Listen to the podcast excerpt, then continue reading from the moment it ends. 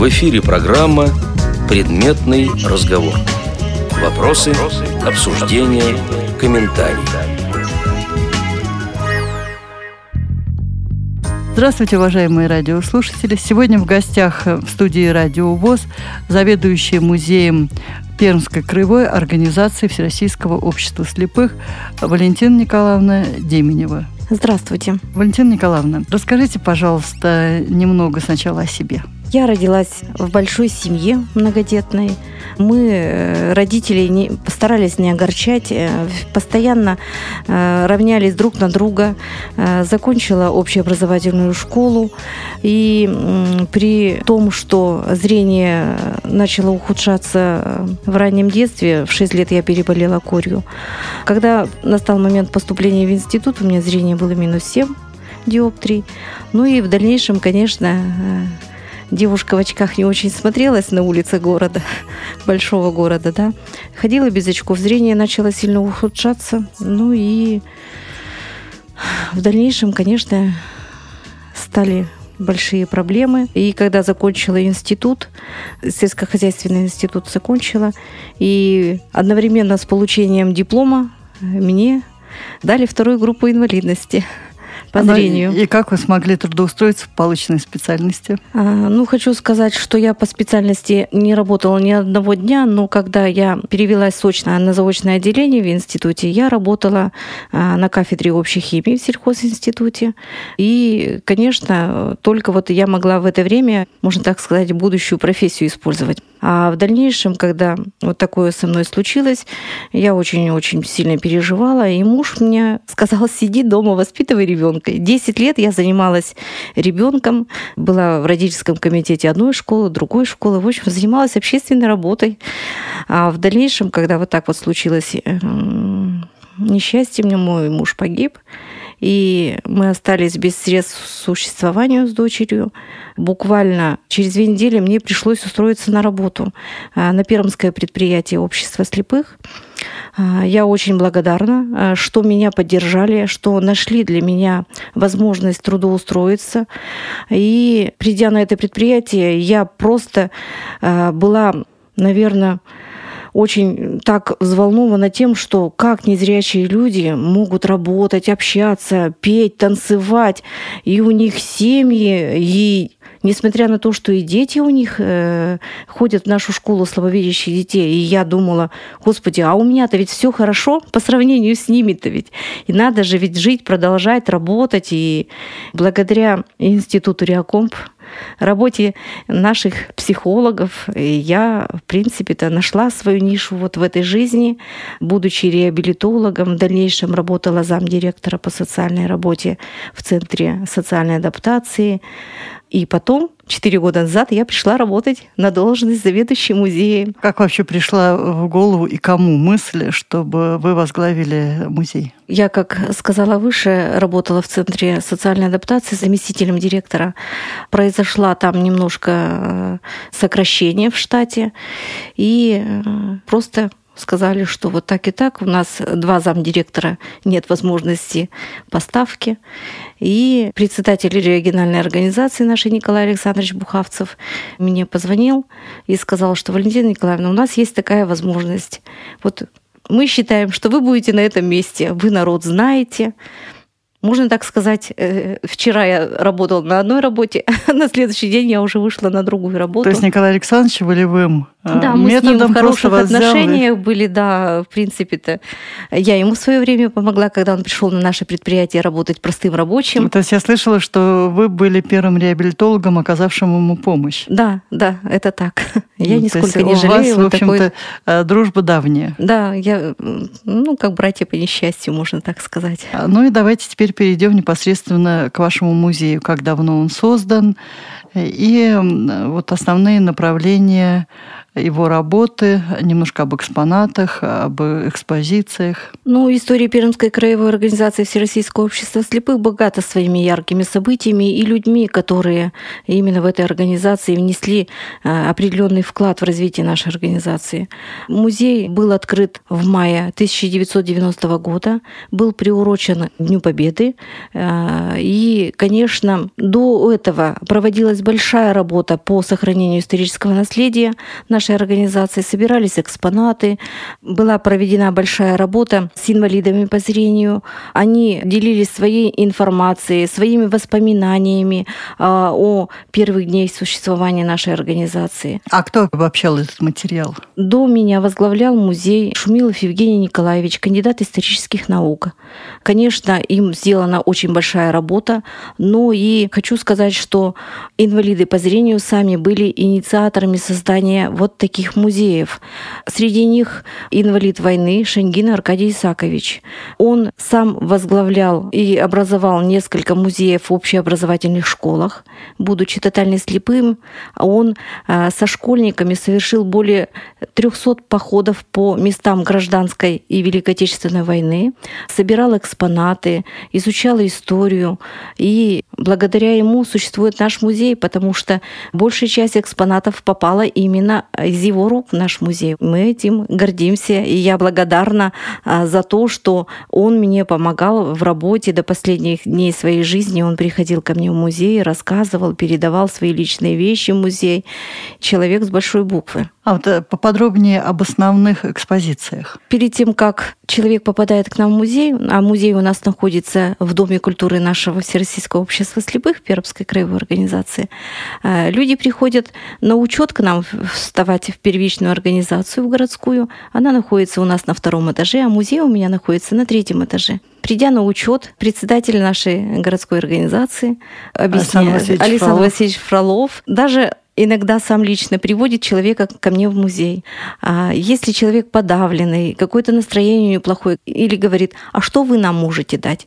Ну вот, в первую очередь рассказывает он сам лично про кружки художественной самодеятельности, про спортивные секции, которые у нас в Доме культуры.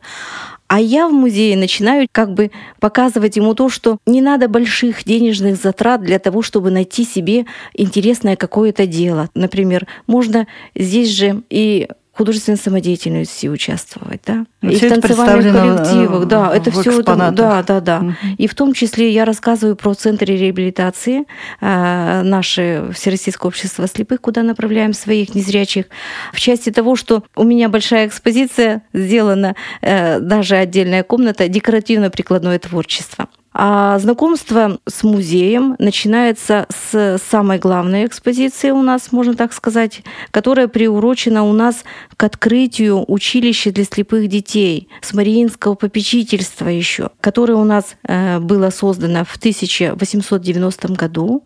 А, императрица Мария Александровна. То есть это одно из старейших учебных да, заведений да, да, да. для детей с нарушением конечно, зрения. Конечно, конечно.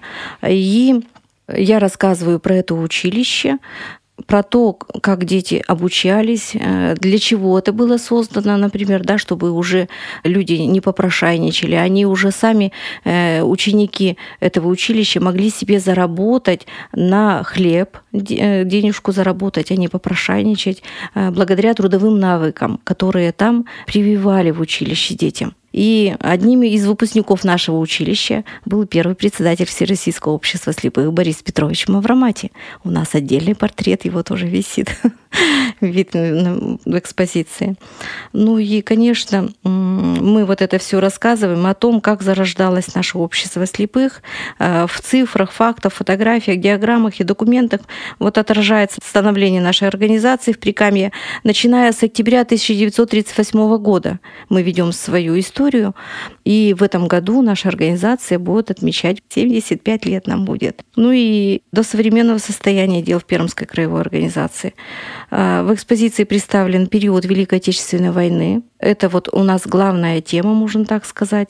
А самым знаменательным событием этого периода была работа с августа 41 года по 46 год. Это к нам в Пермь были эвакуированы курсы подготовки военноослепших в ВУЗ и к интеллектуальному труду, которые возглавлял Борис Игнатьевич Коваленко, за время работы курсов более 300 фронтовиков, потерявших зрение, получили путевку в жизнь. А... Вот я хотела бы тут э, пояснить немножко слушателям радио ВОЗ, что Борис Евгеньевич Коваленко и Мария Ивановна Земцова у истоков нового направления тифлопедагогики – это как раз реабилитация поздно ослепших. На Пермской земле э, очень много было сделано для развития этого направления тефлопедагогики. Да, конечно, многие выпускники э, этих курсов стали успешными педагогами, музыкантами, массажистами, руководителями практически всех наших учебно-производственных предприятий в Пермском крае, которые стали образовываться после 1945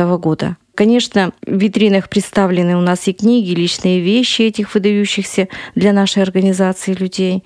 И в том числе у нас хранится портрет а, Бориса Игнатьевича Коваленко с дарственной подписью его дочери Нины Борисовны.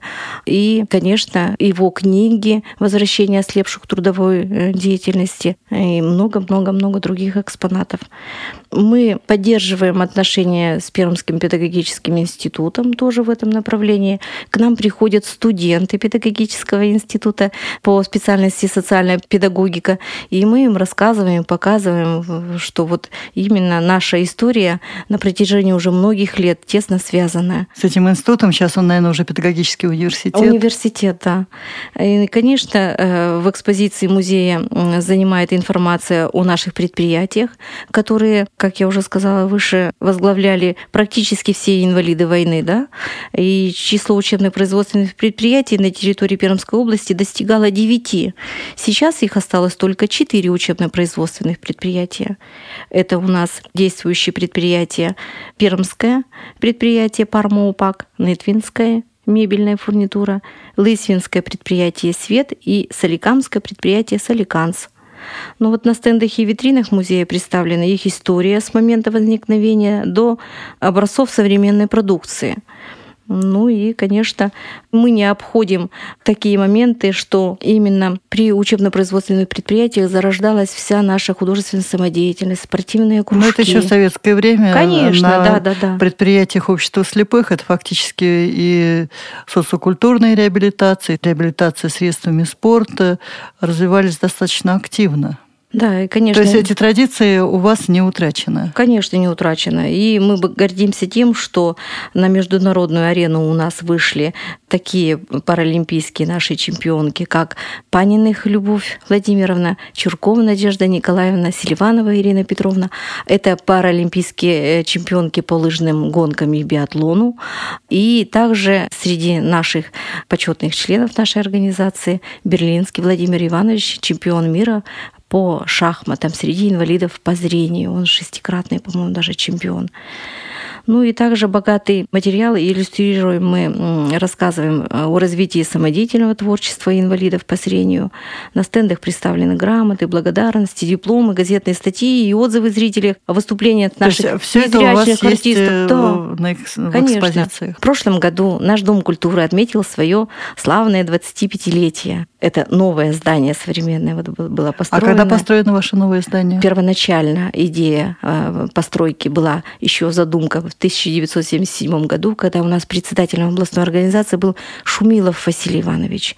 Его это была задумка, потому что коллективы были очень большими, э, массовость была развита, и людям надо было где-то большую сцену. Ну и при патоке Александра Ефимовича Дом культуры был заложен, было строительство в 1984 году, а в 1987 году в сентябре э, состоялось открытие нашего славного Дома культуры. И, конечно, за 25-летнюю историю работа наша все лучше и лучше, и творческие коллективы стали, конечно, раньше было их больше. Сейчас в нашем Доме культуры более 40 различных коллективов и секций спортивных. Конечно, мы этим гордимся. То, что люди не перестают нас удивлять своими талантами, творчеством, своим умением находить себя. А вот современный период, э, насколько подробно представлен в вашем музее? Ведь ну, у вас вот и молодежные движения достаточно активно развиваются. Конечно, Нашло конечно. ли отражение это на конечно, стендах да. вашего музея? Ну вот стенд мы оформили как раз к 25-летию Дома культуры, и где отражена сегодняшние творческие коллективы. И э, в фотографиях мы представили и наши кружки. Это вокально-инструментальный ансамбль, э, где у нас э, наши незрячие участвует молодежь. Это у нас и команда КВН спецбулки, которая тоже не неоднократно участвовали во всероссийских ну, это конкурсах. команда во всероссийском Да, конечно, да. э, у нас открылся новый клуб по работе для родителей, у кого дети инвалиды, для маленьких совсем. С трех лет у нас работает вот э, педагог с детьми в возрасте от трех лет. И, конечно, пытаемся э, все рассказать, показать и прикладное творчество наших незрячих мастеров э, в технике бисероплетения, вязания, макраме, изделия из дерева, картона, картины и художественные различные фото. Мы гордимся тем, что в нашей пермской организации был э, Мансур Закиров. Это незрячий художник, незрячий художник да, известный. А мы в свое время э, в Доме культуры сделали его выставку э, «Сны, воспоминания и в снах». Он приезжал к нам с его товарищем. Александр Евскляр приезжал с ним, это группа «Вабанк». Его поддерживал, как бы концерт даже бесплатный давал. И, конечно, говорим о том, что если есть желание, можно, во всяком случае, найти себе дело по душе. Так ведь мы выпустили в прошлом году художественный альбом инвалида по зрению первой группы Старикова Андрея. Будучи э, уже с плохим остатком зрения фотографией увлекся. Э, начал сфотографировать цветы. Ну, даже удивляешься, как может незрячий человек практически росинку на листочке цветочка да, э, обнаружить или там... Это может быть совпадение просто? Нет, он сам фотографировал. Нет, ну, может быть, эта росинка случайно попала в кадр? Не думаю, не думаю. Он прямо говорит, если мне надо было э, сфотографировать листок, который подернулся уже инием, тогда вот, вот чтобы он свернулся, вот так. я, говорит, ведь специально вечером выходил или утром смотреть, когда вот этот заморозок первый будет, чтобы сфотографировать именно такое состояние природы. А в дальнейшем он стал увлекаться фотографией Уральские горы наши фотографировать, по святым местам он ездил, храмы фотографировал. И в конце концов он увлекся живописью. И буквально года 3-4 он рисует пастелью, акварелью. А вот последние несколько месяцев он уже в китайскую э, ушел, как она называется? Техника? Нет, техника рисования китайской живописи. Это вот кисточкой, вот он гуашью черной все вот это рисует. И мы не можем пройти мимо такого человека, и мы попытались его творчество, а, значит, вот представить в таком художественном альбоме, издали этот альбом, а, нашли и деньги, и благотворительные пожертвования, и Дом культуры денежки вложил, и сделали презентацию, красочную презентацию этого альбома. Он сам не ожидал, что вот такое у него творение мы ему уже как бы подарили первый его в жизни альбом. То есть ваш музей работает, я так понимаю, в тесном контакте и с региональной организацией, и с Домом культуры? И с местными организациями, с местными. и с предприятиями, со всеми, с клубами художественной самодеятельности, которые у нас работают при наших предприятиях. Да?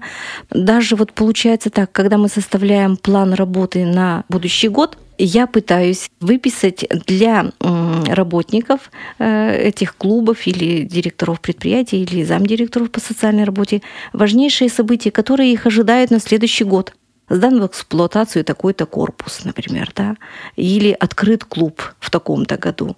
А, Чтобы или, они уже готовились конечно, к юбилею. Да, или юбилей даже членов ВУЗ, которые у нас занесены в книгу почета. У нас есть такие э, книжка, летопись нашей организации, которая является бесценным материалом, потому что люди приходят и уходят, а на бумаге то, что написано, я считаю, что это вот информация сохранилась еще и на долгие годы это будет информация.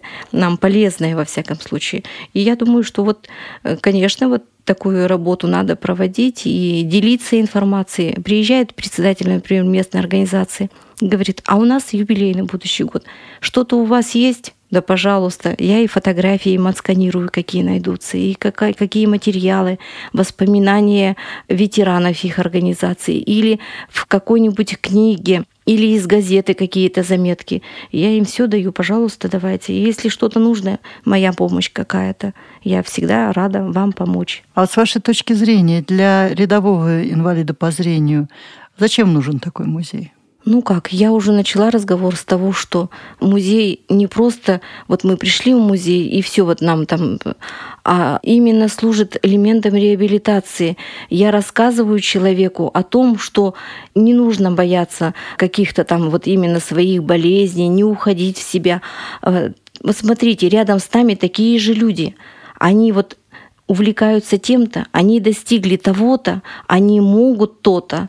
И э, смотрите, говорю, как общение – это самый наш главный элемент в нашей болезни, да, и молодежь, например, да, придет в этот вокально-инструментальный ансамбль или вокальную студию, у нас тоже вокалисты занимаются молодежь, э, конечно, им это очень интересно, здорово, и они подпитываются друг от друга энергией, и сплачивается коллектив, находит общение. Самое главное, я считаю. А на какие средства существует ваш музей? Мы находимся в здании Дома культуры. Заработную плату мне платит Дом культуры.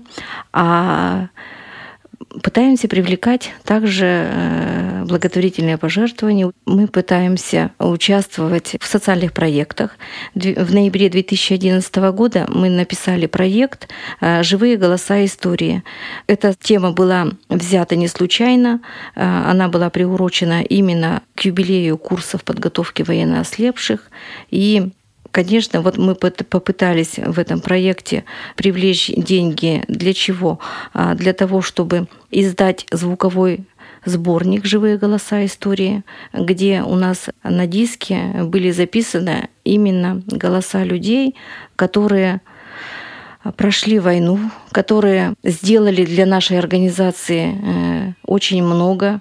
Именно, как я уже говорила, были директорами учебно-производственных предприятий, которым не безразлична а, судьба наших инвалидов, а, и они внесли определенный вклад Э, в дело э, сохранения исторического наследия нашей организации. И, конечно, э, мы обновили экспозицию.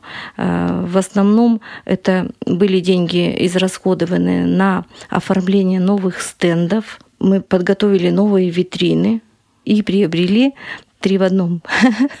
Принтер, да, ксерокс-копир для того, И чтобы... Сканер. Сканер, да, для того, чтобы я могла работать э, с документами, со старыми документами, э, фотографии сканировать, документы. Насколько крепкая связь у вас с Центральным музеем ВОС? Э, у меня, в принципе, это хорошие отношения. Я пытаюсь при любом удобном случае здесь показаться в музее, привести, что у нас новое, например, вот любые э, буклеты, любые издания, в том числе э, мы тесно работали именно по теме Великой Отечественной войны, по курсам подготовки военноослепших. В Центральном музее представлены наши книги, этого периода.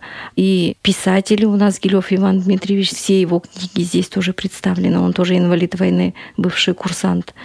Ну и я думаю, что при удобном случае всегда я постараюсь здесь быть и что-то нужное для себя почерпнуть в этом музее. Ну, Валентина Николаевна, большое спасибо за то, что вы нашли время для посещения нашей студии.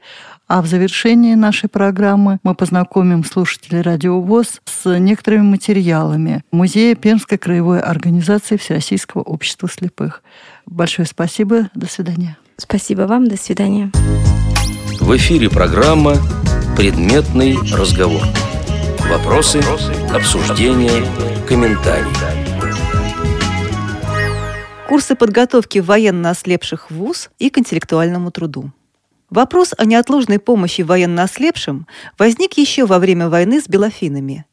Ее организация была возложена на военно-врачебную комиссию Ленинградского военного округа. В работу активно включился факультет дефектологии Ленинградского педагогического института имени Герцена под руководством профессора Бориса Игнатьевича Коваленко. На основе подробно разработанного плана проводились практические мероприятия по приобщению военноослепших к трудовой деятельности. Прежде всего, в госпиталях выявлялись потерявшие зрение. С ними работали опытные тифлопедагоги – преподаватели дефектологического факультета решили провести эксперимент по широкому привлечению военноослепших в область интеллектуальной деятельности. Была сформирована группа из ослепших на финском фронте для подготовки их к учебе в высших учебных заведениях. Первые же месяцы занятий показали целесообразность этого эксперимента – в январе 1940 года Ленинградский педагогический институт имени Герцена обратился с ходатайством в Совнарком СССР об открытии курсов подготовки военноослепших в ВУЗ и к интеллектуальному труду. Советское правительство одобрило инициативу ленинградцев и положительно рассмотрело вопрос о финансировании этого важного педагогического направления. С 1 июня 1940 года курсы начали свою работу. Возглавил их профессор Борис Игнатьевич Коваленко. 26 августа 1941 года из осажденного Ленинграда курсы были эвакуированы на Урал в город Молотов, в настоящее время город Пермь, где уже 11 сентября вновь развернули свою деятельность. В годы войны Пермский педагогический институт выполнял гуманную миссию возвращения к трудовой жизни тяжело раненых на фронте бойцов. Эта задача государственного значения осуществлялась через курсы подготовки военноослепших в ВУЗ и привлечения их к интеллектуальному труду. Борис Игнатьевич был назначен консультантом военно-врачебной комиссии Уральского военного округа по делам помощи военно-ослепшим. Комплектуя курсы, добиваясь снабжения курсантов учебными пособиями и перфокарточной бумагой, научно обобщая и пропагандируя опыт работы со слепшими, много дорог пришлось исколесить профессору Коваленко. Он посещал глазные госпитали и отделения, проводил тщательный учет военнослепших, их устройство на работу, лечение и направление домой. Он привлекал к этой работе своих учеников, членов ВОЗ, педагогов и людей, желающих выполнить свой патриотический долг. Борис Игнатьевич лично беседовал с фронтовиками, убеждая колеблющихся и вселяя уверенность в павших духом. В устных и печатных выступлениях Борис Игнатьевич неустанно доказывал возможность для незрячего плодотворно заниматься различными видами интеллектуальной деятельности. Ехали в Пермь военнослепшие со всей страны готовившиеся стать курсантами студентами, сразу же после госпиталя направлялись в общежитие пединститута и, немного отдохнув, приступали к занятиям. В институте их встречали тепло и радушно. Общежитие на улице Советской было для них и учебным корпусом, и родным домом. После предварительного собеседования курсантов распределяли на две группы. В первую попадали имевшие шесть классов образования с двухгодичным обучением. Во вторую группу с восьмью классами учеба была рассчитана на один год. По 8-10 часов в день вели занятия учителя, приехавшие из Ленинграда. Опытные педагоги. Бершацкий Вячеслав Александрович, учитель физики и химии, обучал раненых в госпиталях. Бершацкая Варвара Алексеевна, учитель математики, обучала раненых в госпиталях азбуки Брайля. Вайнцвейк Дарья Ефимовна, чтец, методист по самостоятельному ориентированию. Коваленко Нина Борисовна, лаборант курсов и непосредственный помощник Бориса Игнатьевича Коваленко. К работе на курсах были привлечены лучшие учителя города Перми. Вольская Маргарита Ивановна, учитель немецкого языка, Кузнецова Александра Михайловна, учитель русского языка и литературы, Лебедев Вениамин Викторович, учитель истории, Кожевникова Клавдия Николаевна, учитель географии, Каюрина Ольга Петровна, учитель русского языка, Свиридова Софья Сергеевна, учитель математики, и другие. Они делали все для психологической перестройки военно ослепших. Руководство института держало работу курсов в поле зрения. Вопросы учебы и быта курсантов обсуждались на совете института. К январю 1942 года курсы были полностью укомплектованы. Занимались курсанты по 2-4 человека в группе. Программа обучения начиналась с изучения системы Брайля, затем курсанты осваивали общеобразовательные предметы. С помощью тифлопедагогов все обучались пространственной ориентировке. Распорядок дня был тщательно спланирован следующим образом. С 7 часов 20 минут утра до 9 часов – уроки. С 9 до 10 часов – завтрак. С 10 до 2 часов дня – уроки. С 2 до 4 часов – обед и отдых. С 4 до 6 часов вечера – обязательная читка. После 6 часов – самостоятельная работа и читка художественной литературы по желанию. Такая напряженная учебная нагрузка была вполне посильна для молодых людей и вытекала из основных задач, стоявших перед курсами, призванными не только готовить слушателей к дальнейшему образованию, но и перестраивать психологию раненых бойцов. Многие из них излишне сосредотачивали свое внимание на полученной травме, не видели, а нередко и не желали искать выхода из трудного положения. Нужна была эффективная помощь вчерашним фронтовикам в деле быстрейшего преодоления нежелательных психологических последствий коренного перелома, произошедшего в их жизни.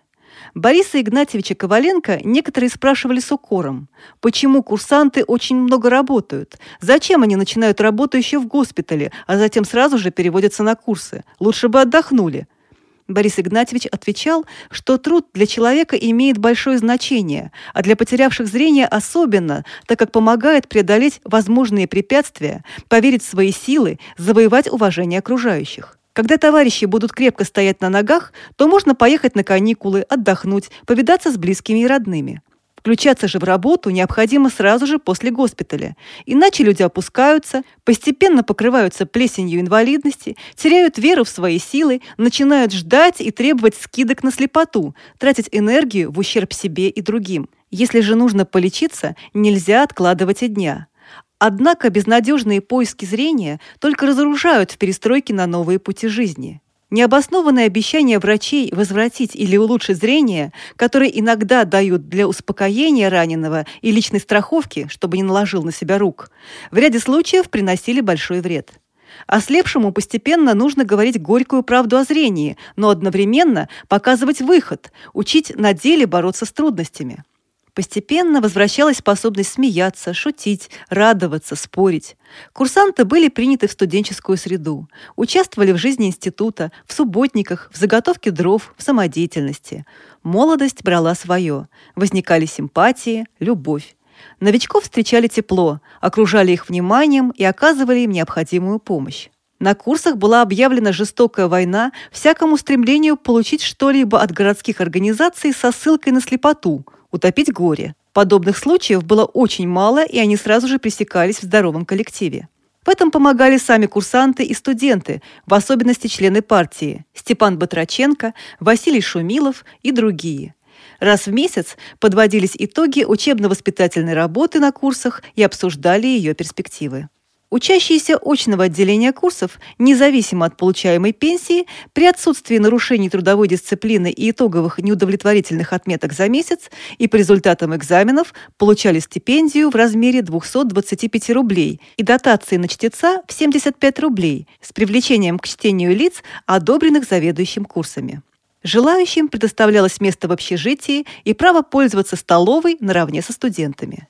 Институт снабжал курсантов имеющимися в его распоряжении учебными материалами и обеспечивал консультации. Для иногородних – письменные, а для находящихся в пермских госпиталях – устные. Сдача экзаменов на курсах освобождала от приемных испытаний в ВУЗ. Курсантам предоставлялось право поступать в любой ВУЗ страны. В июле 1942 года состоялся первый выпуск курсов. Всего через них прошло более 300 фронтовиков. Многие продолжили учиться дальше. В июле 1944 года приехавший из Ленинграда военно ослепший студент Степан Батраченко первым из курсантов окончил исторический факультет Пермского пединститута. Около 30 человек успешно закончили исторический факультет пединститута, некоторые обучались в вузах Москвы, Ленинграда, Киева и других городов. Преподаватели института приложили немало усилий, чтобы подготовить из студентов-фронтовиков квалифицированных учителей. Никаких скидок на инвалидность не давалось, требования были общими. Человеческая теплота, повседневная помощь способствовали преодолению всех препятствий на пути к цели. Из газеты «Звезда» от 26 октября 1945 года. На историческом факультете Молотовского государственного педагогического института обучается 16 военноослепших, из них 10 человек на первом курсе. Это молодые люди, потерявшие зрение на фронтах Отечественной войны. Приехали они в Молотов из различных мест страны. Анатолий Горбачев из Днепропетровской области, Иван Иванов из Псковской, Александр Шагалов из Башкирии, Федор Подлиповский из Белоруссии. Все они горят, именно горят одним желанием – получить новую профессию и вернуться к творческой жизни. Окончивший в этом году Молотовский педагогический институт слепой Степан Иосифович Батраченко сейчас успешно работает ассистентом кафедры марксизма-ленинизма в Воронежском педагогическом институте. Степан Батраченко был сталинским стипендиатом. В июле 1946 года был последний выпуск курсов из 10 человек. Их деятельность получила научно-теоретическое обобщение в монографии Бориса Игнатьевича Коваленко «Возвращение ослепших к трудовой жизни», ее автор был избран в члены-корреспонденты Академии педагогических наук РСФСР. Судьбы выпускников курсов сложились по-разному. Среди тех, кто сумел окончить исторический факультет Пермского педагогического института, целая плеяда замечательных людей, оставивших замечательный след в истории Пермской областной организации ВОЗ и Пермского края. Шумилов Василий Иванович родился 26 января 1912 года в семье крестьянина Кировской области. В детстве и ранней юности ему не пришлось учиться. Работал в деревне, затем грузчиком на железной дороге, рабочим и десятником на лесозаводе города Котласа. В возрасте 22 лет окончил школу ликбеза. Потом учился на трехмесячных курсах бракеров лесоматериалов и шестимесячных курсах мастеров лесопиления. Этим и завершилось образование, полученное Василием до ранения на финском фронте. Курсант Шумилов за три года осилил программу средней школы. В 1944 году Василий Иванович Шумилов возглавил Пермскую городскую, а спустя некоторое время и областную организацию ВОЗ. Под его руководством Пермская областная организация очень много сделала для трудоустройства инвалидов по зрению. В области было 9 предприятий Всероссийского общества слепых, выпускающих разнообразную продукцию. Строились современные промышленные здания и жилые дома. Под руководством областного правления действовал Совет работников интеллектуального труда. Василий Иванович Шумилов по 1977 год возглавлял Пермскую областную организацию ВОЗ. Ему присвоено звание «Почетный член ВОЗ». Его трудовой путь отмечен орденами «Знак почета» и «Трудового красного знамени». Ныне его имя увековечено на мемориальной доске на здании областного правления ВОЗ.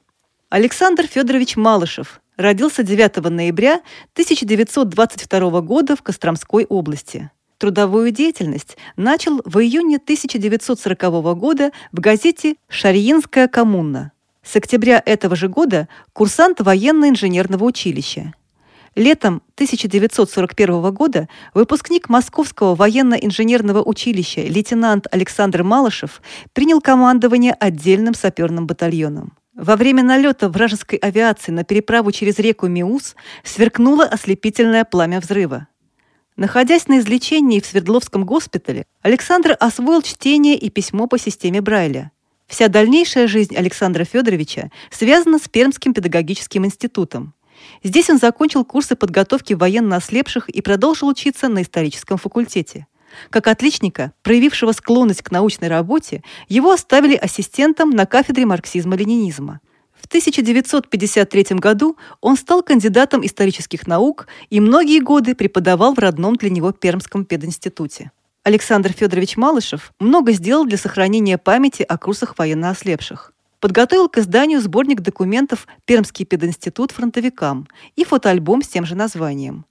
Автор книги воспоминаний «Вижу сердцем», Удостоен звания «Отличник народного образования РСФСР», награжден за боевые заслуги двумя орденами Отечественной войны первой степени. Иван Илларионович Киликеев, Александр Трофимович Шагалов и Леонид Иванович Антонов работали в школах рабочей молодежи, а Валентин Иванович Пронин и Кузьма Григорьевич Тупицын в общеобразовательных школах, Николай Яковлевич Степин в строительном техникуме. Аркадий Исаакович Шангин родился 20 декабря 1925 года в Свердловской области в семье служащего. 1 марта 1942 года комсомолец Аркадий Шангин ушел добровольцем в армию. По окончании Пермского пулеметно-минометного училища его направили под Сталинград. В родной дом он вернулся без зрения. Вот что Аркадий говорил о курсах. О курсах я узнал впервые в январе 1944 года. Несколько дней назад мне исполнилось 18 лет. После госпиталя я жил с родителями в поселке Усьва Губахинского района Пермской области, где прошли мои детские и юношеские годы. В Райсобесе меня познакомили с письмом Бориса Игнатьевича Коваленко, в котором предлагалось выявить районному отделу соцобеспечения тех, кто из военноослепших проживает на их территории с целью трудоустройства. Я заинтересовался курсами подготовки в ВУЗ. Через несколько дней я был уже в Перми, где встретился с Борисом Игнатьевичем у него на квартире. Он жил в комнате общежития пединститута номер 5, там же, где находились и курсы. Борис Игнатьевич познакомил меня с системой Брайля, о которой я до сих пор не имел никакого представления. Также он познакомил меня с назначением курсов, дающих среднее образование с последующей перспективой обучения в ВУЗе. Вчерашний фронтовик в 1950 году, окончив исторический факультет пединститута, был направлен учителем истории в город Гремячинск, где Аркадий Исаакович широко развернул военно-патриотическую и туристскую работу с детьми. Особенно большую известность получил основанный им в поселке Шумихинский туристский клуб «Зеленый океан». Под руководством своего учителя ребята совершили более 600 походов по местам боев гражданской и отечественной войн. По инициативе Аркадия Исааковича создано несколько школьных музеев, которые он регулярно пополнял экспонатами в течение долгих лет. Часть экспонатов, собранных на местах былых боев, он передал в Музей истории Пермской краевой организации ВУЗ, а также в школу-интернат для детей с нарушением зрения. Его огромный архив фотодокументов и магнитофонных записей поступил на хранение в Государственный архив Пермской области. Аркадий Исаакович Шангин награжден орденом Отечественной войны первой степени, медалью за оборону Сталинграда и другими медалями, значком «Отличник народного просвещения РСФСР» грамотами. Ему присвоено почетное звание «Заслуженный учитель школы РСФСР». Крупным организатором производства стал выпускник курсов и пединститута Иван Дмитриевич Гилев. Родился Иван Дмитриевич в 1925 году в селе Верхнемошево Соликамского района. Рос в большой и дружной семье из 10 человек. Перед войной закончил семилетку. В декабре 1942 года 17-летний Иван попал в окружную школу снайперов, а в августе 1943 стал автоматчиком Уральского добровольческого танкового корпуса. В марте 1944 года Иван Гилев был тяжело ранен. Начались долгие дороги по госпиталям. Только летом 1949 года врачи сказали горькую правду – зрение вернуть невозможно. Разными путями возвращались фронтовики к мирной жизни. Павел Петухов, член Союза журналистов России, писал о фронтовиках-инвалидах. Одни фронтовики добывали на пропитание пением под гармошку да попрошайничеством. Другие окунались в пивные. Третьи пробивали дорогу бряцанием орденов и медалей да крепким фронтовым матом. Иван Гилев избрал свой путь. Экстерном сдал экзамены за 10 классов и поступил в Пермский педагогический институт, который закончил в 1950 году и получил направление в Соликамское педагогическое училище преподавать историю. Здесь же он познакомился со своей женой Галиной Ивановной, ставшей его верной и надежной помощницей. В это же время начался его писательский путь. Евгений Пенягин, студент Соликамского педагогического училища, вспоминает – в классе была невероятная тишина, звенящая в ушах тонким комариным писком, и звучали слова в полголоса, с тревожным оттенком, убедительно и проникновенно. Назначение преподавателем в педучилище Ивана Дмитриевича Гилева было, конечно, явлением или событием неординарным, более того, феноменальным. В 1992 году издана первая книга сказок Гилева «Серебряное кольцо». В 1994 году увидела свет автобиографическая книга «Был я ранен». Автор вспоминает о своей малой родине, деревне Мошево, об однополчанах. В 1996 году он выпустил книгу «Уголок Урала». Иван Дмитриевич тонко чувствует красоту Северного Урала, и он постарался передать нам свою любовь к краю. В 1997 году новая книга «Островок света». 27 лет Иван Дмитриевич отработал в системе общества слепых, в том числе и директором Березняковского учебно-производственного предприятия ВОЗ. Это книга об инвалидах по зрению, с кем долгое время общался автор. В 1999 году в продолжение темы вышла книга «Тихая отрада» о слепом учителе географии Аркадии Исаковиче Шенгине. В год 55-летия Победы у Ивана Дмитриевича Гилева вышли две книги Одна из них «Живые голоса однополчан» была отправлена в Российскую публичную историческую библиотеку Москвы. В его очерках передана живая, неприукрашенная речь боевых товарищей писателя. По словам автора, у каждого пишущего о войне своя манера, свой стиль или, говоря образно, свой аромат войны. Вторая книга «Повесть солдат Крюков» о тяжелых военных буднях, о том, какой ценой нам досталась победа. В 2005 году к 60-летию Победы вышла книга Гилева «Бывальщины» о фронтовых буднях. В 2008 году напечатана последняя книга «Небесный зов». В ней собраны духовные стихи, написанные под влиянием Библии. Иван Дмитриевич часто печатал свои рассказы на страницах газет и журналов для слепых. В его архиве много краеведческих материалов и стихов, ждущих своего часа быть изданными. В областной специализированной библиотеке для слепых имеются книги Ивана Дмитриевича, напечатанные по Брайлю, а также говорящие книги, озвученные актерами пермских театров. Иван Гилев явился вдохновителем основания Музея боевой славы Уральского танкового корпуса при школе номер 27 города Березники. За ратные трудовые заслуги Иван Дмитриевич награжден Орденом Славы Третьей степени, Орденом Отечественной войны Первой степени, Орденом Знак почета, Орденом Октябрьской революции. В 2006 году Гилев стал лауреатом Строгановской премии в номинации «Честь и достоинство». При награждении зал аплодировал ему стоя. В январе 2009 года Ивана Дмитриевича не стало, но остались его стихи, повести, очерки, рассказы, сказки. В феврале 1978 года в Перми в стенах педагогического института прошла встреча курсантов-студентов с их преподавателями. Следующая и последняя встреча выпускников курсов состоялась в 1990 году в Пермском областном доме культуры Всероссийского общества слепых. На ней присутствовала дочь Бориса Игнатьевича Коваленко Нина Борисовна, работавшая на курсах. Много теплых слов на встрече было сказано в адрес организаторов курсов. Они сыграли важную роль в деле реабилитации инвалидов войны. Данный эксперимент, кстати, единственный в мировой практике, показал, что незрячие люди могут успешно учиться и получать высшее образование, а в дальнейшем реализовывать свои возможности в трудовых коллективах, в том числе среди зрячих людей. Страницы истории периода Великой Отечественной войны нашли важное место в экспозиции Музея истории Пермской краевой организации ВУЗ, открывшейся в мае 1990 года. Работа курсов подготовки военнослепших ВУЗ и к интеллектуальному труду – знаменательное событие этого периода. В музее собран богатый материал о курсантах и об их дальнейшей судьбе. Основным документом о деятельности курсов является книга и историко-научный альбом «Пермский педагогический институт фронтовикам». Автор и составитель Александр Федорович Малышев, Пермь, 1974 год.